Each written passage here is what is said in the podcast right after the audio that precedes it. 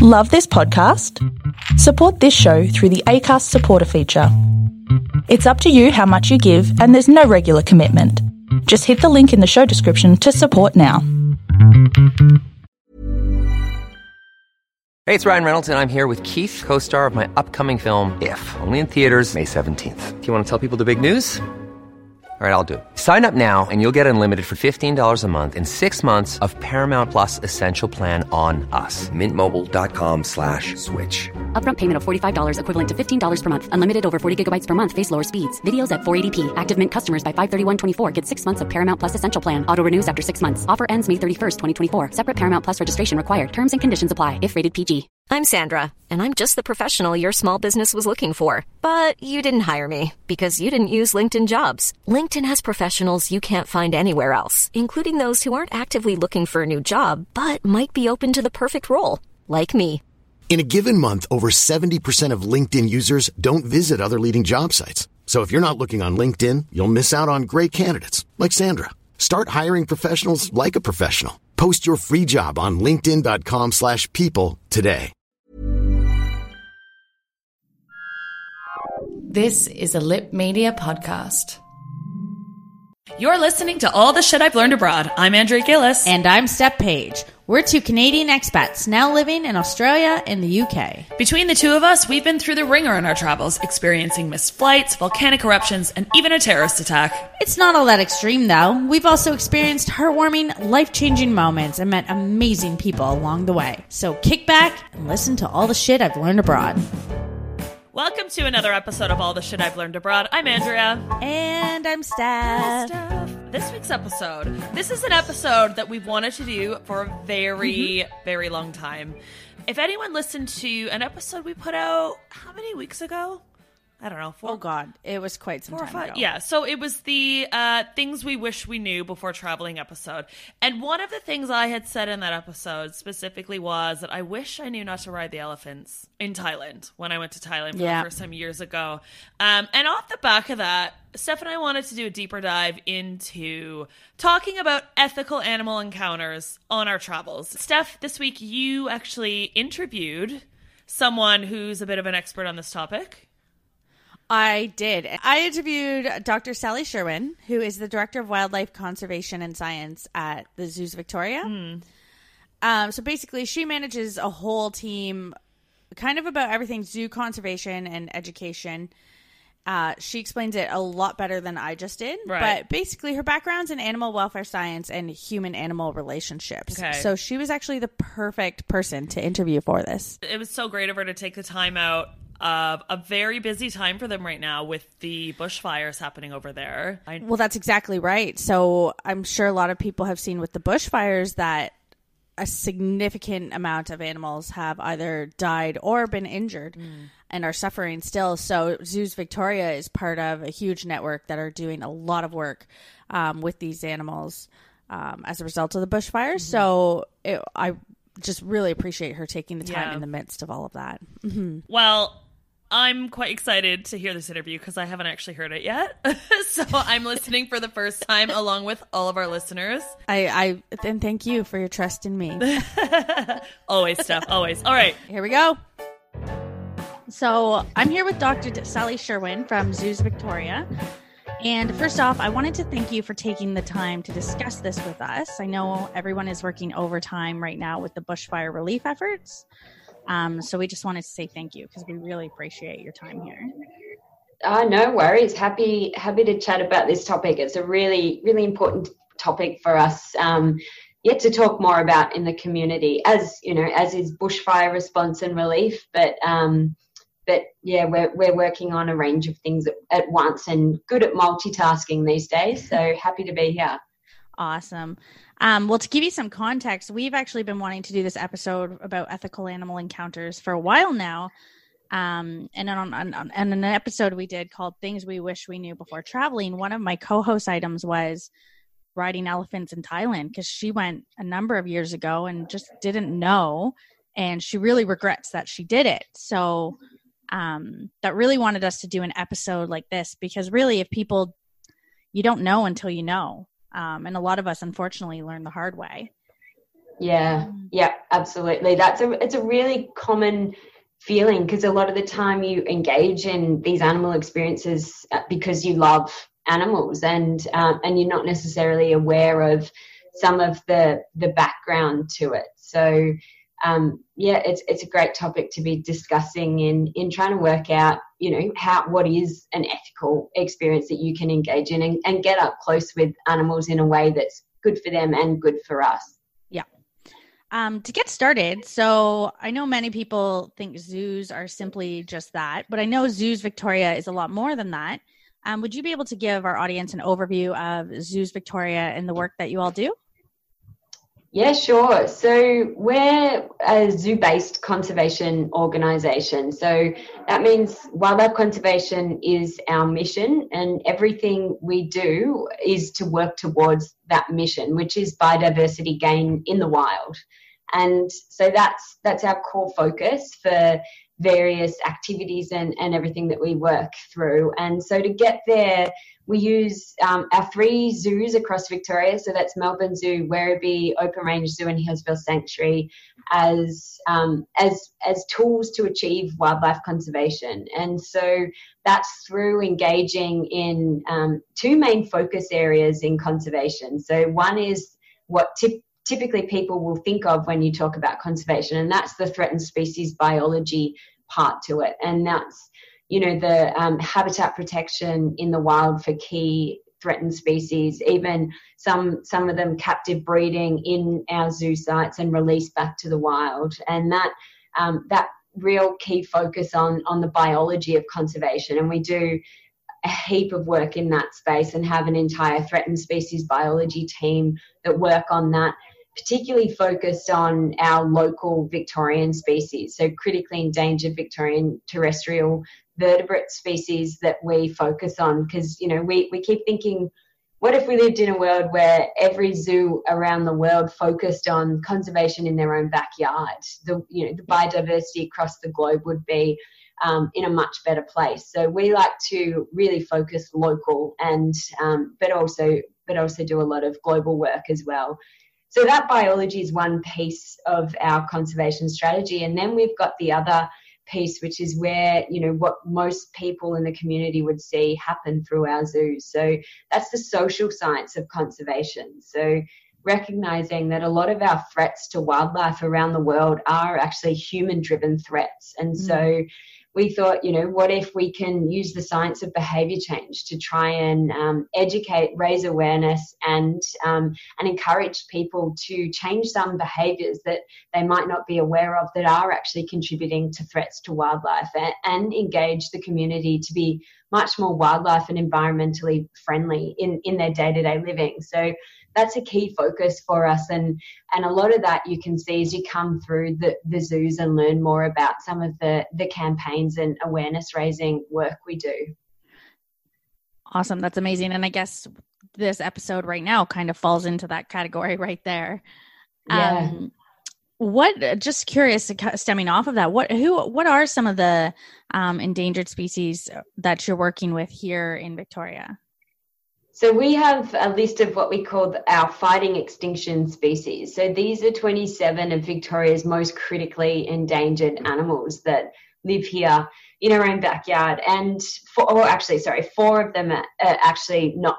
Uh, uh, also have ranges in in other states as mm-hmm. well and so but the vast majority so 23 of the 27 are only in victoria and that is um, they're what we call a, a, conservation strategy focusing on it's, it's a bit like the ICU animals that are at such you know a critical tipping mm-hmm. point that really need intervention and help and they're the ones that we're we're targeting in this fighting extinction group and so they're animals like spotted tree frogs the Baw Baw frog um, orange bellied parrot the eastern barred bandicoot leadbeater's possum. So we've got a whole range of incredible animals that you know li- live in our own backyards that need need a lot of help. And particularly with the bushfires we've seen sweep through the east coast of australia that actually has put an, a whole other level of threat on and um, and challenges for a lot of the species here in Victoria that we're rapidly trying to um, manage and, and work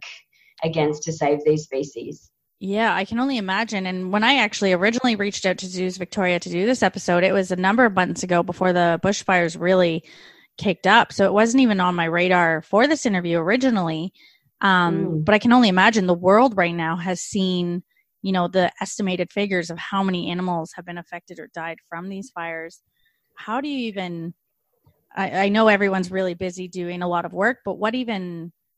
Like, I guess what's being done. We know everyone's helping, yeah. um, and we see, you know, we see the videos online of people, you know, saving yeah. and helping the koalas. But what else is, um, what else is being done? Yeah, so the um, the koalas have been a poster child of, of these current bushfires, um, and rightly so because their you know their range is down the east coast of Australia, and that's almost a direct overlap with where some of the you know the fires have burnt all the way down that east coast. So they have had huge impacts on on their range, but they're not going to go extinct as a result of, of these fires. They're not threatened with extinction. Their populations and numbers have taken a huge hit. Mm-hmm. But what we're worried about with the koalas is is more an animal welfare issue because they are that there's a lot of animals out there suffering from mm-hmm. um, from starvation now. We're looking at new threats associated with lack of habitat and forage for these animals, you know, with burns that can get infected and and and overpopulation of some areas. And so what we're working on with our vets and in, in collaboration with a whole range of partners and, and the, the local government is um, how do we respond to that in an effective way and, and help manage the welfare of these koalas that have been impacted. So that's going to be a long piece of work. But the other piece to it is um, a lot of the animals that you know aren't aren't as well known as the koala that have been significantly impacted. So we're looking at you know some animals that were already just had you know one or two strongholds of of the species in the population, and those areas have been burnt through. And so as the fire grounds become safe, our researchers are, are, are, getting in there with, with our partners to try and assess, you know, the severity of, of the fire and what the level of survival is of certain species. And already we're looking at various different strategies of what we can do to try and help protect that species in the short term, but also in the long term, because with a lot of these things, the, the fire – is just the start of an ongoing challenge for the animals. So, you know, if you survive the fire, which a lot of animals can survive fire, they've got, um, they can flee, they can um, burrow in and under, but what comes after the fire is lack of food availability, um, threats from predators, particularly introduced predators, and um, dramatic habitat changes that can um, have a significant impact on the animals. And then also, you know, for some of the aquatic animals, the real concern is waterway health and impacts from all of the um, the soot and the smoke and the debris from the fires washing into the streams and and having huge problems for waterway health as well. So frogs and and fish and other semi-aquatic animals are particularly susceptible to that. So there is a, a really, really great community of conservation groups out there in Victoria at the moment working so hard on this um, at, at the moment. And it's it's been really you know it's what gives us hope. There's it's just such a strong cohort of of organizations and agencies working together with the government in responding to this this crisis and in in a really effective and rapid way. There's no shortage of work to be done, but everyone is um, working really well together. So it's it's good. You know, we've we've got hope for the future of a lot of these species, and we just need to give them a helping hand to get through this period and and re, regenerate the environment. Oh wow, yeah. Well, we're certainly glad that you and all your partners are doing this work. Because um, if you just watch online, it almost feels a bit helpless. So I'm really glad mm. um, that you guys are all doing this work. Um, to be a bit more specific, can you tell us a bit about what you do and your role and your background? Yeah, sure. So, my role at Zoos Victoria is the director of the Wildlife Conservation and Science Department. So, our team, we work across the, the three zoos as well as out in the field and um, out, you know, beyond the zoo's walls. So, we're a team of um, like specialists and scientists with different areas of expertise. So the four main areas of science we focus on um, in our team are environmental sustainability, and um, that's where our carbon neutrality programs and um, and sustainability work happens. Then we've got our animal welfare science team, and uh, those guys focus mostly on welfare of animals living in the three zoos, but also do a little bit of work in the wildlife welfare space. Um, then we've got the threatened species biologists, and, and that's the group of researchers I spoke about earlier that are the you know the ecologists or species specialists who work on the biology uh, side of the recovery of species. And then we've got the social scientists and educators, and they're the team that work on um, the behaviour change campaigns that that we run through our through our zoos and out in the community. So it's a really great team of of scientists of different backgrounds and expertise working together on some of these big, really challenging conservation programs. So it's um, it's a pretty unique space where you know not many organisations have that level of multidisciplinary crossover across the scientists, and it results in a lot of innovation and effective use of of the research and the science to to make change for conservation, and that's what we think is needed at, at you know this point in time where our planet is so heavily influenced by um, environmental change that we really need um, to think about the the blending and, and, of sciences together and how they can be used for um, you know in an innovative innovative way in in a way that we haven't used them previously. So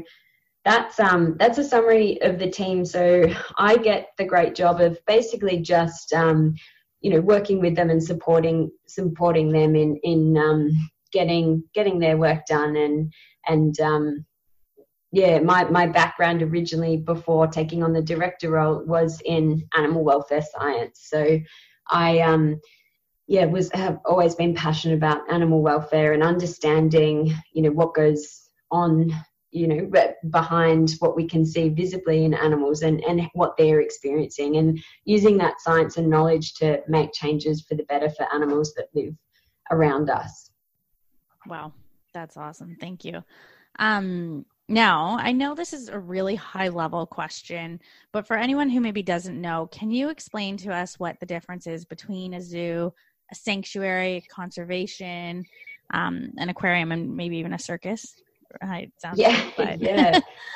I guess the thing is all of those um, those terms or those organizations that live by those terms are you know they have one thing in common and that is that um, they they have animals in their care or um, well, well, not all circuses do thankfully mm-hmm. just um, a few but animals are involved in some way in you know a managed system with humans. And that's that's um, I think the the only common scenario across those different organizations. But it is quite difficult to differentiate. There are really blurred lines between a lot of them. I think the the most purest definition of you know a sanctuary or um, a, for example would be an, a, a setting or an organization where um, animals are either there because they're rescued or undergoing rehabilitation, and therefore it's non non breeding animals a lot of the time. Having said that, some sanctuaries do breed animals, but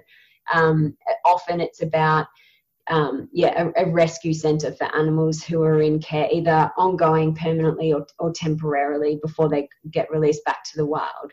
Having said that, some zoos also um, like we do, we have a lot of rescued animals living a- across our zoos that you know either can't go back to the wild because they've got a permanent injury or um, have been rescued from other um, less ideal captive scenarios that um, therefore need to just be under care for the rest of their lives. And so, you know, that's what I mean by blurred lines. But typically, zoos do have breeding programs for um, various conservation programs, whereas a sanctuary t- typically wouldn't. But okay. again, having said that, some do. Um, a conservation centre, this is another one where it's blurred lines because um, good zoos should be um, act in a way that is both a sanctuary model and a conservation centre. So doing um, good things for conservation and, and, the natural environment. But often the term conservation centre is used for the more of the um, the ecotourism sites where they're semi-wild habitats and potentially um, wild animals that are, are coming and going from that area. So they're not intensely intensely managed by by people, but um, people can still visit and be confident they're going to see wildlife in that okay. area. And um, yeah, so a, an aquarium's basically um, a facility, facility that houses aquatic animals. So uh, heavy focus on on fish and um, and both marine and freshwater environments often.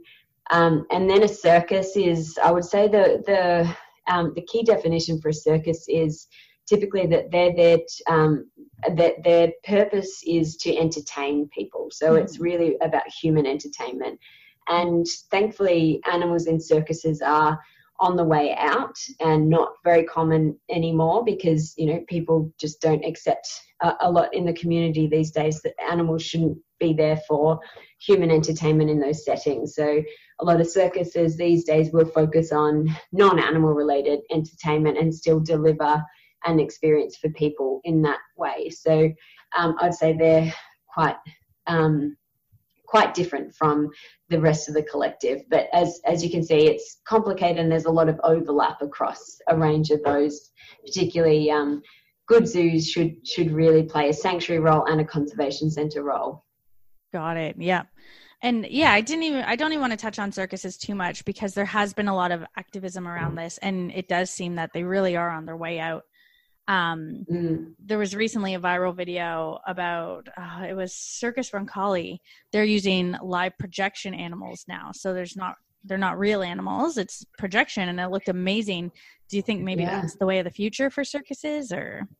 Yeah, yeah. I mean, I guess it, it comes down to uh, any organization that holds animals in, in their care needs to be really clear about why. What you know, what's the justification of those animals living with you? And you know, it used to be historically um, acceptable in the general public that um, that people were comfortable with people keeping animals for human entertainment, and that's what a lot of um, historically the zoos were based on, and that's where circuses, you know, have have come from as well. But times have changed, community attitudes have changed, and it's no longer acceptable just to have animals under human care um, for the sole purpose of entertainment. And so this, you know, circuses would have fit in that category. And, and so we're seeing that being phased out. So um, if their still primary goal is um, is entertainment for people, then they should be thinking of of other ways and how they can provide that entertainment and that um, that work with animals without having live animals under their care if if they can't look after them, you know, to the right degree, which often um, circuses being mobile would be would be challenged with. Yeah, yeah, got it. Um, so my next question here is about so petting zoos. So every time I go on a road trip here in Australia, you know, I see a number of petting zoos along the way, and they're typically, you know, kangaroos, goats, alpacas. Um, and I've always thought of these petting zoos as a place for children more to teach them like love and empathy for animals. But I don't know if that's actually real or if that's the story I've told myself. Um, what are your thoughts around these kind of roadside petting zoos? Yeah, so this this is a bit of a tricky one. It um, I'm not familiar with you know this as an industry as as much as some of the other areas, but I'd say the first thing that differentiates a you know a petting zoo as I would think of it compared to a lot of other um, zoos or sanctuaries and conservation centres would be um, it's very much focused on domestic animals compared to wild animals. If you see a petting zoo with wild animals in it, I would say that's a, an immediate red flag in that situation. But it is really important for us to um, to start these conversation recognizing that domestic animals are um, very different to what we consider wild animals even wild animals in captive settings so zoo animals we we um, consider them as wild animals effectively. Um, very different to domestic animals because that's that's the thousands of years of, of breeding for certain traits um, that mm. brings that that creates a, a, domestic animal as opposed to a wild animal and so they have certain traits within them that make them quite comfortable under human contact a lot of the time if given the right conditions um, whereas wild animals haven't been bred for that purpose to be particularly comfortable around human interaction. And so that's really key to differentiate between the different types of animals. And then, of course, once you start looking at wild animals, there's a spectrum there of how comfortable wild animals are in, in, engaging with humans as well. So some are particularly confident and comfortable, and others are at the other end of the spectrum, completely reclusive and shy and don't want anything to do with humans. And mm-hmm. so it is a it is a really interesting topic to try and understand. But domestic animals have been, you know, bred for that trait of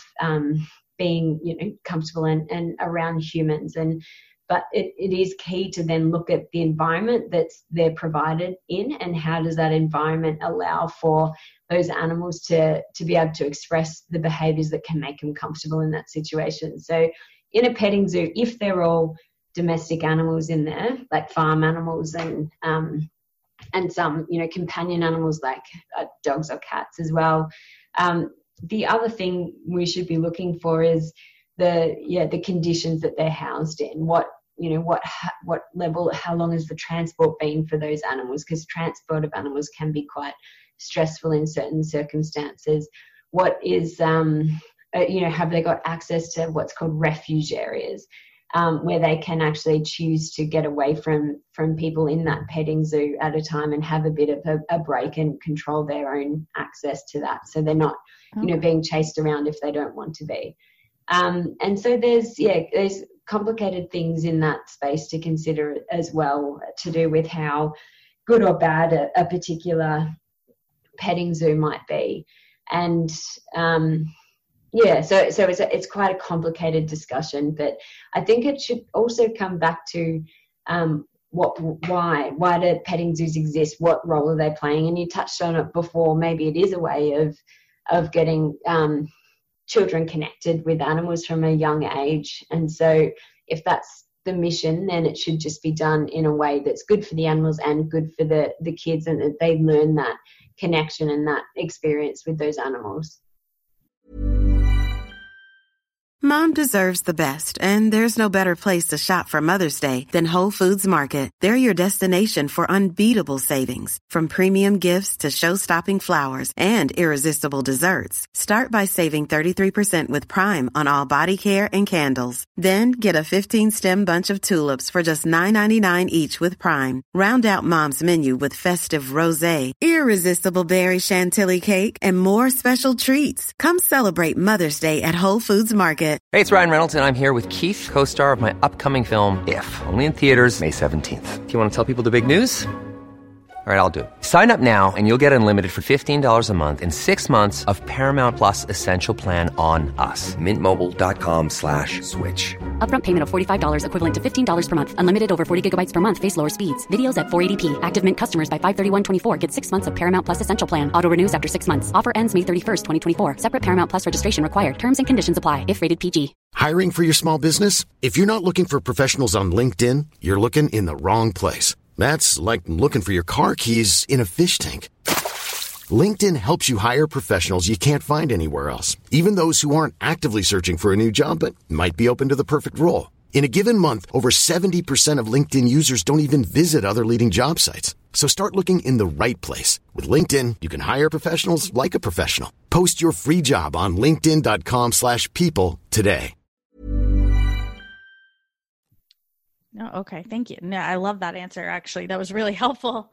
Um, so basically, for our listeners, for anyone who's looking at a petting zoo, we could look at you know the space they're kept in, the care, how well kept the space is, and the refuge areas. That was, I mean, it yeah. makes perfect sense when you say it, but it wasn't something I'd thought to look for before. So that's really helpful. Yeah. So just, and even ask the attendant, you just say, you know, what if this animal wants to get away from, have a breather from people, you know, patting it or, or, or kids holding it? What, what choice does it have to move away? And you should be able to see little areas where it's fenced off from people, but the animals can access. And if you see a petting zoo and all the animals are in that area, away from the people then that's telling you that you know those animals probably need a break from from that whereas if the animals are choosing to um, be up and around and getting scratches and, and some kind of positive experience out of the animals, then um, that's that's probably a great thing for the animals and the kids. But there's yeah certain certain things in how the environment's set up that should be um, built in to make sure that it's designed for um, the animal's comfort first and foremost. Got it. Um, so now talking about animal encounters, um, I guess first I'm going to talk about the ones you can do in about an hour or two. There you go. It's a very set time. Um, and then we can take a look at more voluntourism experiences. Um, but when someone's looking to take part in an animal encounter somewhere maybe they're not familiar with, um, so for example, I'm Canadian. When I first came to Australia here, I wanted, you know, to do encounters with the Australian animals. What are good questions for people to ask beforehand to know or decide if it is an ethical encounter or if they are contributing to something that they don't want to? Yeah, so this is a really, really good question and really important, I think, for everyone to to get their head around us as you know trying to be responsible tourists but also uh, for industries in in being able to demonstrate they are doing the right thing by the animals and so we we break it down into three three key questions or areas to look at. The first one is is it justified? So justification is really about why why are you doing this experience? And like we touched on earlier um, it can't just be you know animals being used for human entertainment. It really should be justified for something that's um, delivering you know a, a, strong conservation outcome. And that conservation outcome could be um, you know encouraging a connection through people it, with that animal and therefore you know protecting um, or educating about threats in the wild. Or it could be um, contributing to you know some some form of, of biological conservation of that species. So really important to try and understand um, when you're selecting a particular experience to take part in is you know what what does the organization stand for? Are they a strong conservation voice and you know is this part of their mission to um, focus on conservation? So that's justified. Mm-hmm. um, and then you know and and asking questions in that space is is really important. Then you move on to is it humane? So humaneness is about animal welfare. But what's really important in this space is it's not just about neutral animal welfare or, or anti cruelty. That's obviously needs to be a given, but it shouldn't just get to anti cruelty. It needs to move to the positive welfare space for animals. So we should really only interact with animals um, in a way that we're getting a benefit out of if it's positive for the animal as, as well as it is for us. Otherwise, you know, if we're putting animals through situations where they're not comfortable in for our own benefit, benefit that just doesn't seem right. So focusing on humaneness in terms of what what benefit does the animal get out of that experience, and a really good way to evaluate whether that is um, a good positive experience for the animal or not is do they have choice to participate and so we'll talk about choice a lot in this session because it is a really key indicator you know if we're given a choice we choose things that we want to engage in or, or, or are motivated to engage in. Animals, so non human animals, are the same. If they're choosing to engage in an experience, then that tells you that they're getting something positive out of it. So, um, so choice is such a key contributor to um, being able to tell us if we think it's good for the animals. And so, making sure that um, yeah, they've got choice to participate, but then also choice to opt out if they want to at any time of the experience. And so, um, any experience that you see where it looks like the animal is physically restrained for that experience, that should be a red flag that um, the animal doesn't have choice in that situation, and therefore, you know, it's being forced, potentially forced into a situation it doesn't want to be in. So um, that should be a red flag. Whereas free choice for the animal to engage with the people um, at you know start the engagement with people and then leave whenever they want that is telling you that if the animals are choosing that um, there's something good about it for the animal as well as the person and you know you can look i know that's easy to do once you're in the setting but you can also look on websites of organizations offering them and see you know do they have a little um, disclosure statement that says um, you know this experience is is dependent on um, animal animal choice. If the you know and and certain standards around um, heat and extreme weather condition, that tells you that you know the animal's not going to be forced into a situation it doesn't want to be in. So uh, you could even call them up and say, um, you know, what's what's your heat policy? And uh, you would want to hear them say if it's you know above a certain temperature or below a certain temperature or, or various other um, conditions that us as humans wouldn't want to be exposed to, that they would cancel the event, you know, in interest of the animal and that the event might be cancelled if the animal's unwell or chooses not to participate. So, you know, good ethical experiences should have that upfront on their website that, you know, this, you, you purchasing this experience is um, dependent on the animal uh, choosing to, to participate. Yeah. Um, and then the, um, yeah, I, I, think the other thing to look for is what setting are they offered in as well. You know, is it um, does it involve a lot of transport for the animals, knowing that transport's often not um, a positive experience for um, many people and animals as well. Um, and so, you know, making sure that the setting is really designed for comfort for the animal and, and the person as well. And, and it should be quite naturalistic and sending a really um, positive message about nature and the environment as well as just about the animal. So, um, there, yeah, some of the key things to look at. So justified why are they're doing it, mm-hmm. humaneness. It does the animal, you know, want to, you know, getting something positive out of it by engaging in, you know, choice to to participate. And then the last one is effective, and that's um, making sure that there's good monitoring um, programs in place that are evaluating that the animals are um, doing well and and are well looked after in those settings as well. That's harder to get a, a sense of um, off a website or just uh, general ads, but you can pick up the phone and ask those kind of questions. You know, how how the animals monitored? How do you make sure that their um, their welfare is safeguarded?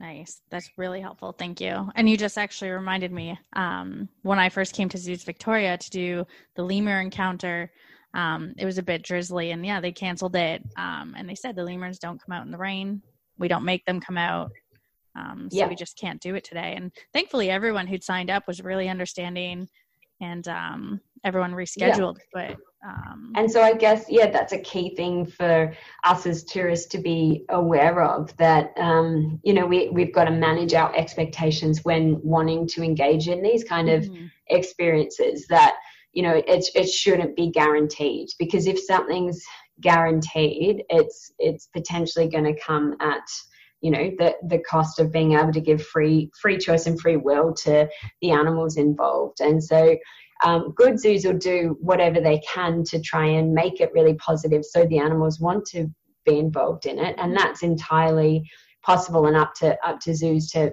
you know to work to work hard to to make it positive for the animals. And then um, and then if visitors have that expectation going into it then they should feel good about being able to engage. And ultimately it's a nice feeling if you book an animal experience and the animals have actively chosen to interact with you as well because I, I think that makes you that should make you feel better than you know an, a, an, animal being forced to engage with you. So i think it works both ways. Mm-hmm. now you did mention one um, red flag in there. You mentioned about if the animal is you know tied up or constrained in any way. Are there any other i feel like a lot of times you worry or i at least worry that maybe i'm being told what i want to hear but it might not necessarily reflect what's happening behind the scenes. Are there any mm. other kind of red flags we can listen to and answers or look for um, to see if maybe we're being misled? Yeah, it, it can it can be a challenge um, mm-hmm. because a lot of you know conditioning of animals can happen behind the scenes, and there's there's a difference between positive reinforcement training and and making sure animals are rewarded um, and and reinforced for um, in a positive way that's good for them and that they get a lot of good welfare benefits out of versus you know they've been taught through um, punishment or some other um, some other what bad way of, of animal training to participate. But in general um, yeah if, if again you you look for um, free choice for the animal to participate but then also other clues can be things like um, if they have available available food elsewhere. So it's not you know what we call a dilemma for the animals. So oh. if they oh. don't engage in that um, for that you know piece of food at that time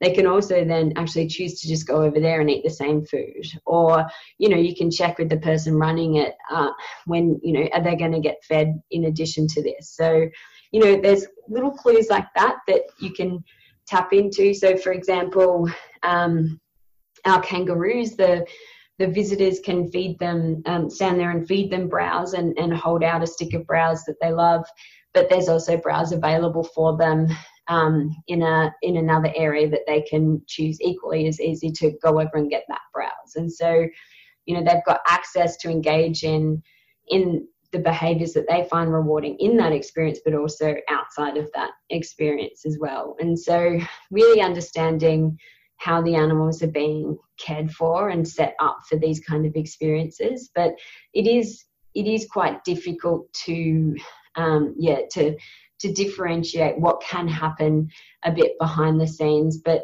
if you go back to the, you know, those three questions that we, we talked about earlier, why is the organization doing it? And be really, really thorough on your investigation into, you know, what's what's potentially the funds or um, or the role of that particular experience and what's it contributing to and um, be sure that it, it looks like a genuine conservation um, outreach activity, and then choice for the animals. So, are the animals um, do they appear, you know, happy and and um, choosing to be involved in good body condition, um, not you know uh, uh, signs of an animal being in a situation where it doesn't want to be in is they look withdrawn or scared or quite timid and they um, you know quite passive and they're um, there's signs that the animal might have been forced to be there and isn't particularly comfortable. Yeah. And um, yeah, and I'd say being able to just it, it ask ask the right questions of the organization, but then also look for some some key animal behaviors that might be telling that they're um, they're comfortable or, or, uncomfortable in that situation. Got it. Um, well, with the experiences I've taken part in with Zoos Victoria, I've done quite a few. I mentioned the meerkat, lemurs, koalas, wombats, gorillas, um, and they were all amazing. And every time I did them, we were given a strict set of rules to follow. Um, absolutely no touching the animals, um, and especially even with ones. And it's hard when they're crawling right on you and you want to pet them.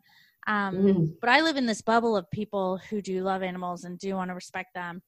Um, so I would never imagine just petting them anyways, like ignoring the rules do you guys ever have issues with people who just do what they want during an animal encounter even though they've been told not to yeah yes we do as as you said it can be really tempting um, but the staff are very well trained here mm-hmm. to respond to that. And we start with that briefing and often describe why it's important and that it's not you know just a rule for the sake of a rule but it's it's something in place to safeguard the welfare of the animals. And and the animals um, the animals welfare in those experiences is is the focus of the staff involved. And so um, we just make sure they're adequately staffed and managed in yeah. those situations and that um, if we see you know that visitors you know potentially breaching those rules or guidelines then the staff will just stop the experience and, and end it there and and just say yeah that's um, not something we stand for and and move away from it because they will focus on the animals in that experience and so um, yeah there's they're, they're very well trained in what to look for in both human behavior and animal behavior and are completely comfortable if um, visitors are pushing the boundaries repeatedly um, as a result of just not listening or following guidelines, then they will just um, stop the experience. Awesome. That's good to know. Um, you actually touched on something earlier that I was going to ask you about was um, so recently I did a um, a polar bear. I went to a polar bear sanctuary. It's called the Canadian Polar Bear Habitat, and mm-hmm. I was having all these same questions. I did a bit of research and it all sounded great, but I was having these same questions. It's a 10 hour drive, it's in the subarctic in Canada. Um, so I was a bit worried because anyone going there is taking a big long drive uh, to get there about if the you know if you are forced to see these animals or if they're forced to be there since everyone's coming from such a long way. But when I got there, there was a lot of signage that said, "We do not guarantee you'll even see a polar bear today." They do, hmm. like they roam. It was 26 hectares of land, and they go where they want. If you see yeah. one, you one. If you don't, you don't. And I felt a lot better about it once I saw that. Um, are there other things that you think zoos can do, maybe to set expectations for when people are visiting, so we're not, you know, everyone always wants that up close encounter even if it's not an animal encounter it's just an animal in its own area. You know they want it close up to them to get photos. What can other zoos do maybe to help set expectations of visitors? Yeah that's such a that's such a good question and a really um a really hotly debated topic at the moment in in the zoo industry in particular. But ultimately you know we do we want people to have connection with wildlife and we want we want people to feel immersed in in nature. It's just it's so important for a variety of of reasons but mostly research shows that humans particularly in in cities and urban environments can be really disconnected to nature and this can lead to mental health challenges for people, but also then a lack of care or, or connection to the environment. And we need people to care about the environment. We need people to care about wildlife. And so, you know, good zoos and good um, sanctuaries and good conservation centres should be sending that message that humans are part of this bigger system and we should feel connected to the system and the environment. And zoos should be more than just the animal and coming to see, you know, an animal on display in a particular area. Mm-hmm. Zoos need to be focusing on come and experience nature and, and reconnect with nature and be immersed in the environment.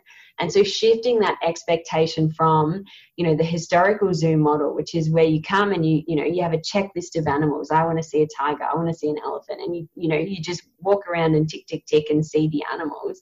That's just part of the experience. What you should experience is you know all of the senses associated with nature and that animal and its habitat and how it lives. And so so reshifting visitors um, to have that you know more immersive experience in nature recognizing animals and and the wildlife in zoos is just part of that. And so um, you know considering the senses the, the sounds around us the smells and um, often you know to connect with wildlife and the environment you don't actually need to be physically touching it at all. Mm-hmm. you know my my favorite is when you you know you walk past the gorillas for example in their rainforest habitat you might not be able to see them particularly well. You might see you know part of its animal uh, part of its arm peeking or face peeking out from behind a bush or it might be moving around or climbing a certain structure but you can actually if if you pay attention to it you can smell them. And the smell once you're you know attuned to um, some of the animals and, and the smells and the senses associated associated with it i find that incredibly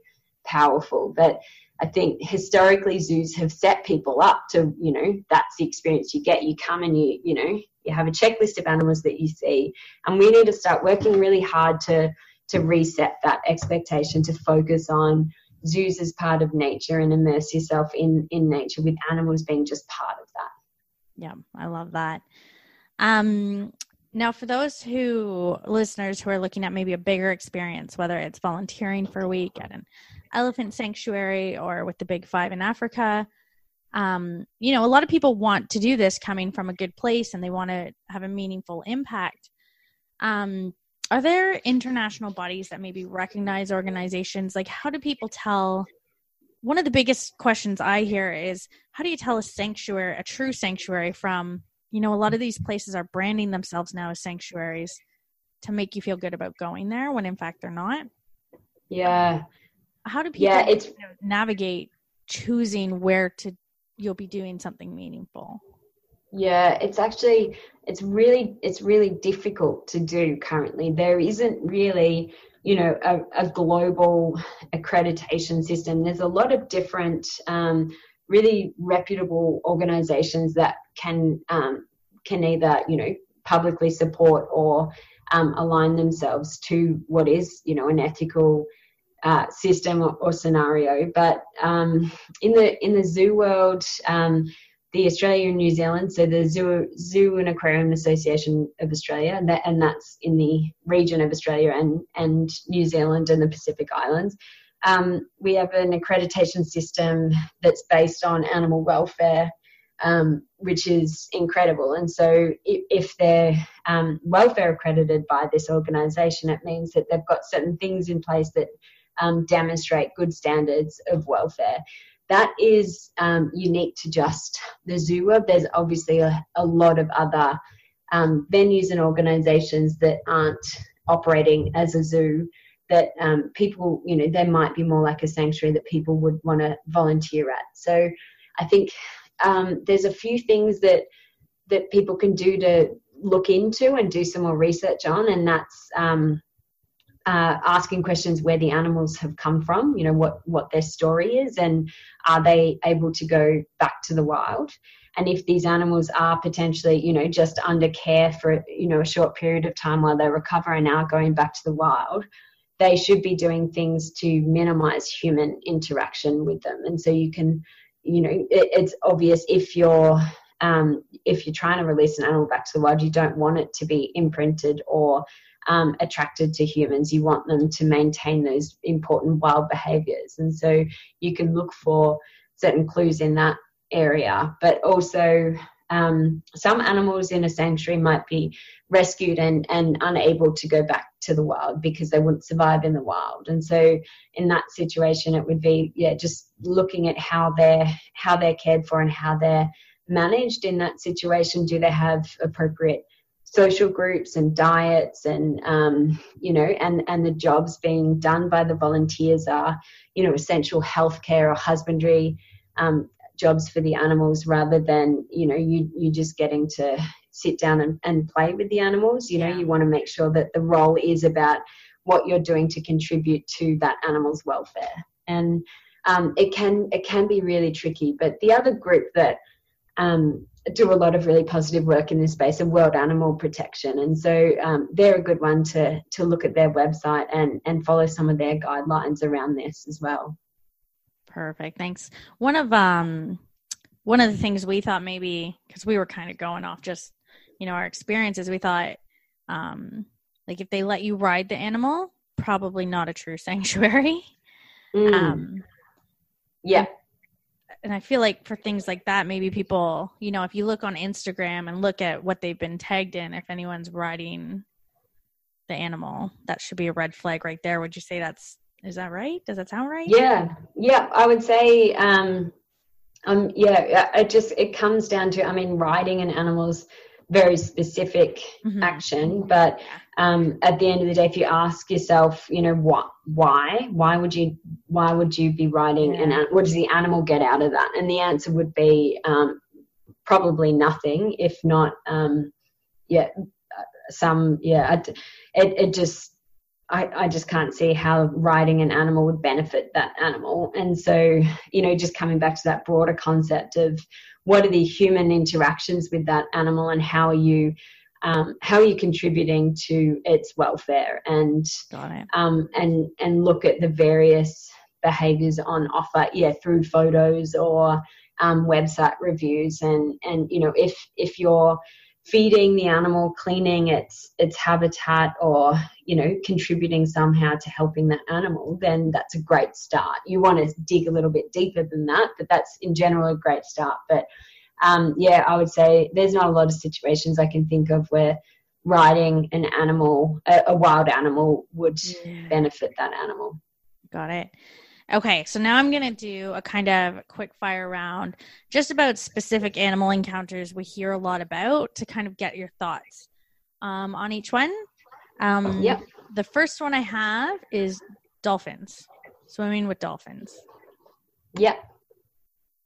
And swimming with dolphins in the wild is, um, yeah, it's it's a, a common experience. So things you'd look for there is to make sure that um, the you know the the boat's not harassing any dolphins and chasing them and various other things. But um, again, if you're just you know a, a, nice bystander observer observer in their environment while in the water watching them, then that's great. But if you are in physical contact or yeah riding riding any dolphins or anything like that in the water, then um, that's uh, uh that's very abnormal for a human wild animal mm-hmm. type of interaction. So I'd um, be wary of that. But if the experience with wild dolphins is just about, you know, uh, immersing yourself in their environment and enjoying them while they're going about their daily life, then that's great. Got it. Um, sloths in Costa Rica? Sloths in Costa Rica. That Costa Rica is really interesting. They actually, as a nation, have just started a um, stop animal selfies campaign in oh. uh, across the whole the whole country. So there's a lot of um, ads and various things up, you know, saying, um, you know, take photos with soft toy sloths, for example, rather than um, wild sloths. And so it's a really interesting campaign. I think they play some, you know, some short video clips explaining why for some of the flights, you know, inbound into Costa Rica to try and educate tourists going in there. Because the main challenge they've seen in that sloth encounter photo um, experience that has been quite extensive in Costa Rica is um, because a lot of those animals um, they saw there was a tourist market for it, and so people were paying money for a sloth selfie because um, obviously a lot of people found that quite appealing and, and wouldn't have known what the animal's gone through, but they worked out a lot of those animals were actually taken from the wild or you know had had been taken as as young animals from their mothers in the wild and then are used in that type of experience so as a way to try and um, counteract that, the, the government introduced this new behaviour campaign for people and tourists going to Costa Rica to stop it. So um, again, that those ones would fit into the rule of if you're physically holding it and restraining an animal and it can't get away, then you know that's that's taking away its choice, and so likely to not be in a good situation for that animal. Got it. And what about quokkas in Western Australia? Quokkas is a bit more complicated because it, it really depends on how how the experience is set up. And so um, we discourage any feeding of wildlife because that can really mess with um, you know nutri- nutritionally appropriate diets for animals um, because humans can often not understand how complicated the um, the gut flora and various other internal mechanisms are for wildlife. So we completely discourage any any feeding or any, any uncontrolled feeding of wild animals. Okay. And so um, we wouldn't want to see that happen um, for the quokkas. But again, um, if you can get near a quokka and, and, and take an amazing photo of, of the quokka and the quokka's got um, free choice to move away from you whenever it wants, um, then that that should be completely fine. But yeah, it comes down to don't feed them and don't interfere with their lives, just yeah. um, and don't force them into a close proximity with you or you know corner them in a certain situation. But if they're comfortable standing next to you and can move away at any time they want, then um, the quokka should be perfectly happy. Got it. People will be happy to hear that. yeah. Um, yeah. What about shark cage diving? Shark cage diving is, um, again, another complicated one because if the people are in the cage and not interfering with, you know, the wild shark behavior in those situations, then, um, and the sharks can come and go as they choose, then um, that's another example of a nice immersive experience where you can appreciate how incredible these animals are. But if mm. the sharks have been baited or, um, you know, they're, they're daily routines being um, manipulated by you know feeding or, or, various other challenges that can that can impose a lot of um, uh, yeah a lot of artificial requirements on on the animals and lead to some challenges in wildlife biology and so you know there's been a bit of research done recently on the impact of you know feeding of, of stingrays and things like that that have been involved in um, wild animal encounters. And it, um, because of the availability of food was artificially um, controlled by that experience, they found um, very low dispersal rates of that um, that particular population of stingrays that were used, and therefore that resulted in inbreeding and other challenges um, to the survival of that population. And so, oh, wow. you know, any interference that we have with wildlife through yet through artificial feeding or other things can have the, the potential to um, really, really mess with the population dynamics in that wild system. So if we can do it in a way that um, people are in the cage immersed um, and in awe of the sharks without interfering with them, then that's that's a good way to do it. Wow. Okay, that's great, and that gives people a lot of good questions to ask too. Thank you. Um, yeah. And then I've left this one to last because I'm a bit nervous about it because I've done some of these. Um, so dingoes here in Australia. This one can be confusing because different states seem to have very different views of dingoes. Um, but I've seen there's been some um, breeding programs where they want to socialize the dingo pups, and then I've been to other ones where um, they're adult dingoes, and they they do seem to have the choice; they can come near you or not. Um, but what about dingoes? Yeah, you're right. Dingoes are a really complicated one, and there's there's a lot we still don't know necessarily about, um, you know, the genetics and the history of that species and, and what is good for their conservation. But um, I think the same general rules should apply. If the animals, um, if the message is about conservation and respect for this animal as a wild animal, and you're just given the opportunity to get up close to it and appreciate, you know, this as a wild animal without um, physically restraining it or putting it in a situation it doesn't want to be in, then um, and the and the message is is for conservation, then that that should be a great thing. But ideally, um, dingo pups, you know, uh, you'd want to make sure that they've been, um, they're not, you know, pulled for for human hand rearing, that they're reared by their mother as as they should be up until a certain age, and you know, they they can be socialized positively with humans, but that doesn't require intensive hand rearing yeah. of them. We want to, you know, we want to maintain those key wild behaviors and make sure that overriding message is for the conservation and um, and connection with that species. Got it.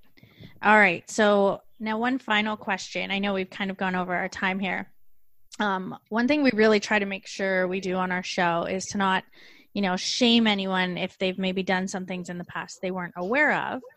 Um, and just for some context in that, I once took part, and I regret it wholeheartedly, in a tiger encounter in Canada a number of years back. Um, and when I was part of it, it, it seemed very educational. Um, you know, taking what you've said here into advice. I mean, obviously it was restrained, so that should have been a red flag. But I think I had a false sense of security because it was in Canada. It wasn't in mm. some, you know, foreign country that's known for their animal abuse. Mm-hmm. Um, what can people do if they've realized they've taken part in something that they didn't realize at the time it was unethical? What is the best way for us to acknowledge, you know, our own part?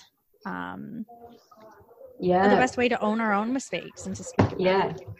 I'm I'm exactly the same. I you know as a kid have done a, a, heap of those kind of experiences from around the world, and I did them because I loved animals and I wanted to you know learn more about and be close to those animals, and that is you know. Uh, overriding you know the intention of a lot of people is they they engage in these experiences because they love animals very few people set out you know, to harm animals or if, you know, for any other motive. But what's important for us to recognize is this is just about new knowledge and you know the field of animal welfare science and what we know now about animals and what they experience and you know their their minds and their and their welfare states overall and what's good for them and not good for them we know a hell of a lot now that we didn't know even 5 years ago or even mm. 10 years ago and so, you know, we're in a position now where this new knowledge should result in us now using this new knowledge to to be better informed about what we do. And so I don't think we should be, you know, harsh on ourselves for, for judging things that we did at another time when we didn't have the knowledge that we do now. So the important thing for us to to think about is we know how incredible these animals are. We know what it takes to, to give them a good life and make sure they're living a good life and how humans can contribute to that. And so we need to act based on the knowledge that we have now and and focus on what's good for the animals and therefore what's what's good for people as well. And and focus on it more as a I like to use the term ecocentric experience. So make sure the experience as opposed to an, a human centric experience. So focus the experience on you know the the connection with nature the animal and what the animal is getting out of it as well as us as humans and so um, yeah no just focusing on what we know now forgiving ourselves for um, things that we've done historically when we didn't know better, but now focusing on on being more informed and, and educated as a result of the science and the information we have access to now. Perfect. Thank you so much for that. I love that. Yeah, and I guess so that's everything today. Thank you so much for the time. I know that went a bit longer than we originally planned on, so I really appreciate that.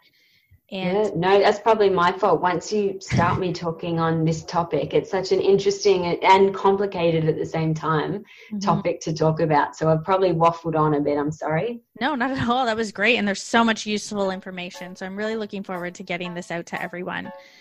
And yeah, so thank you so much. Thank you for having me, Steph and there you have it. That was I really enjoyed that interview. I'm so happy that we were able to get get her on, especially as we mentioned before, such a busy period for them. So a huge thank mm-hmm. you to Dr. Sally Sherwen. And for anyone interested, she mentioned a lot of other organizations, so I'm going to link those up in our show notes as well. And if you have any questions, definitely feel free to reach out to us um, feel free to reach out to Zoos Victoria. They're very responsive on social media and check them out. Yeah. And if you're ever in doubt with any animal encounters that you're going to be experiencing on your travels anywhere, as Steph said, reach out to the mm experts because I feel like they're more than happy to share any advice yes. um, with you. I feel like you shouldn't feel shameful about it and asking because sometimes you don't know, and it's best to, mm-hmm. to ask what's okay and what's not. So, great interview, Steph. Thank thanks, you. Thanks for taking this one on. All right. Well, everyone, we will see you next week. All the Shit I've Learned Abroad is a travel podcast focused on anything and everything related to travel. You can listen to us on multiple platforms from iTunes to Google Play Music and more. And with that, please, if you have a chance, give us a five star review on iTunes or whatever platform you listen on. That drives us up the charts and really, really helps us out. Want to support us on Patreon? Find us over at Shit I've Learned Abroad Pod, and donations start as low as just $1. Also, if you could follow us on Twitter and Instagram at Shit Abroad Pod and Facebook by searching all the shit I've learned abroad. Thanks so much for listening.